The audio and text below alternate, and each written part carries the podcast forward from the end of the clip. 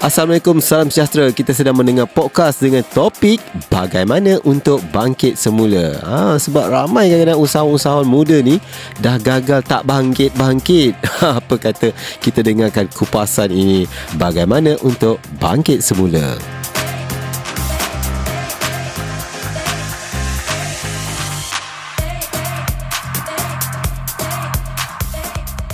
Saya nak kongsikan dengan anda iaitu peniaga atau usahawan selalunya akan menemui kekalahan yang membawa kejatuhan dalam perniagaan. Apatah lagi jika kegagalan itu melibatkan terhangusnya duit dalam kuantiti yang bernilai tinggi. Dan kegagalan juga boleh berlaku pada bila-bila masa kerana ia tidak kira kena kepada syarikat yang kecil atau syarikat yang besar. Jadi siapakah yang mahukan kegagalan? Semua orang tak nak kan?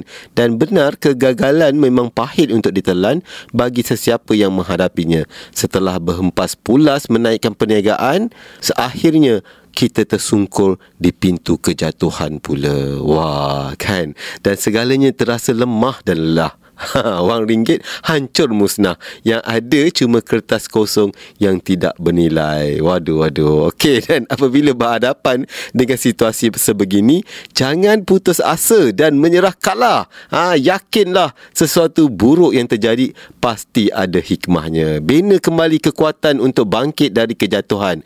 Cuba susun dan kaji kembali misi dan visi anda. Ia mungkin memerlukan sedikit perubahan untuk memastikan memastikan anda dapat mencapai semula kejayaan. Okey? Ah, jangan sedih-sedih.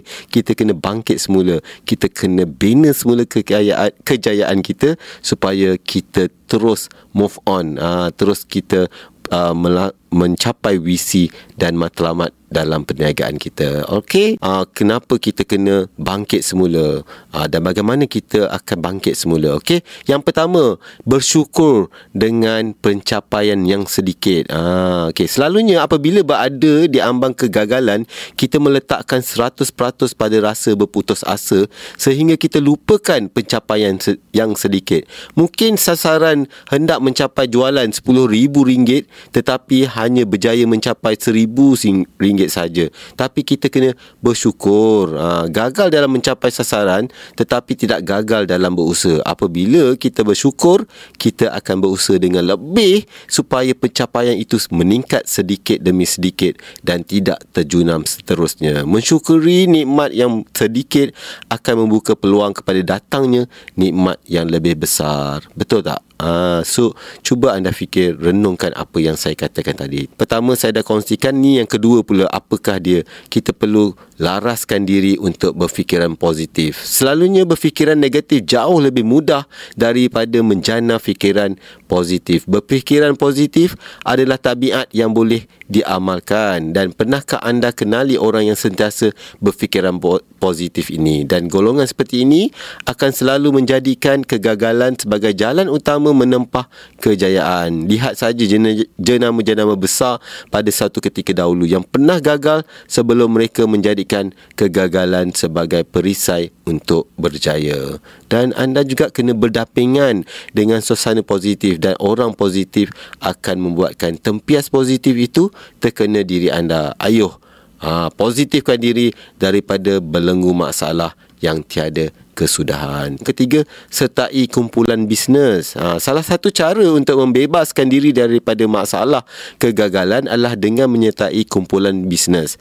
Laman-laman sosial kini banyak dipenuhi dengan kumpulan-kumpulan bisnes ini dan menyertai seminar perniagaan yang dianjurkan dari masa ke semasa juga adalah terapi paling baik untuk menjana kembali minda dan diri anda. Anda juga mungkin menemui penyelesaian kepada permasalahan dalam perniagaan kerana di situ terkumpulnya pelbagai usahawan dari latar belakang perniagaan yang berbeza-beza dan jadikan rakan-rakan yang telah berjaya sebagai mentor dan minta pendapat serta pertolongan mereka untuk memajukan bisnes anda. Alright? Ha, so, anda kenalah mencari kumpulan-kumpulan bisnes yang sentiasa akan memberikan motivasi pada diri anda. Okay? Yang keempat, apa dia yang membuatkan kita akan terus bangkit dari kegagalan iaitu aturkan pelan bangkit semula. Ha, ini pun penting.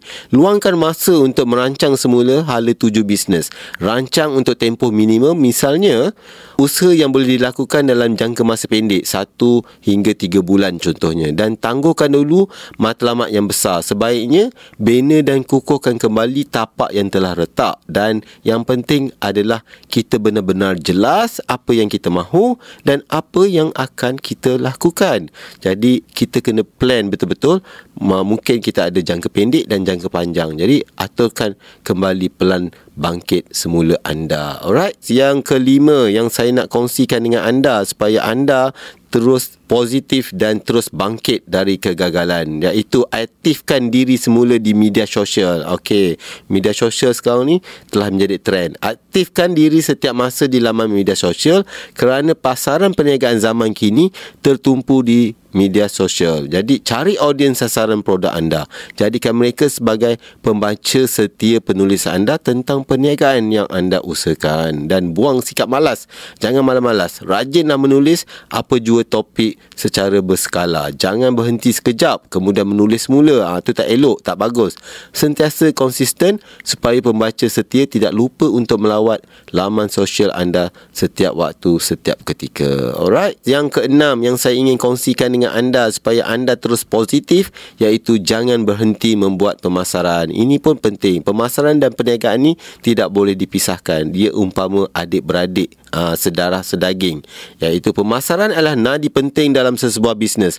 Kaji semula kelemahan pemasaran yang sebelumnya, bina semula strategi pemasaran autopilot yang akan terus beroperasi tanpa perlu kita lakukan kerja yang sama berulang-ulang kali. Ha, ni yang salah satu masalah usahawan-usahawan. Membuat kerja berulang-ulang kali. Dan ketahui juga sasaran pembeli. Di mana mereka berada, bila dan apa kehendak dan keperluan mereka. Okey. Yang ketujuh, pantau prestasi bisnes.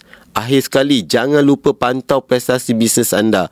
Jika sebelum ini anda mengambil jalan mudah dengan tidak memantau bisnes secara berskala, kali ini anda perlu mengubah tradisi. Persoalkan sama ada bisnes anda berjalan mengikut pelan atau tidak. Jika tidak mencapai sasaran, apakah yang perlu kita lakukan? Perbaiki dan optimumkan pelan bisnes anda semula. Jika ada jika ada masalah, aa, ah, selesaikan dengan segera. Jangan bertangguh-tangguh. Jika anda masih lagi tidak dapat selesaikan masalah tersebut, jangan biarkan ia sampai bertimbun-timbun. Cari orang yang boleh tolong selesaikan masalah anda. Kita tidak boleh lari daripada masalah sebab masalah akan terus datang. Jadi kita kena selesaikan satu persatu perlahan-lahan. Jangan terlalu ah, takut untuk menghadapi masalah. Alright?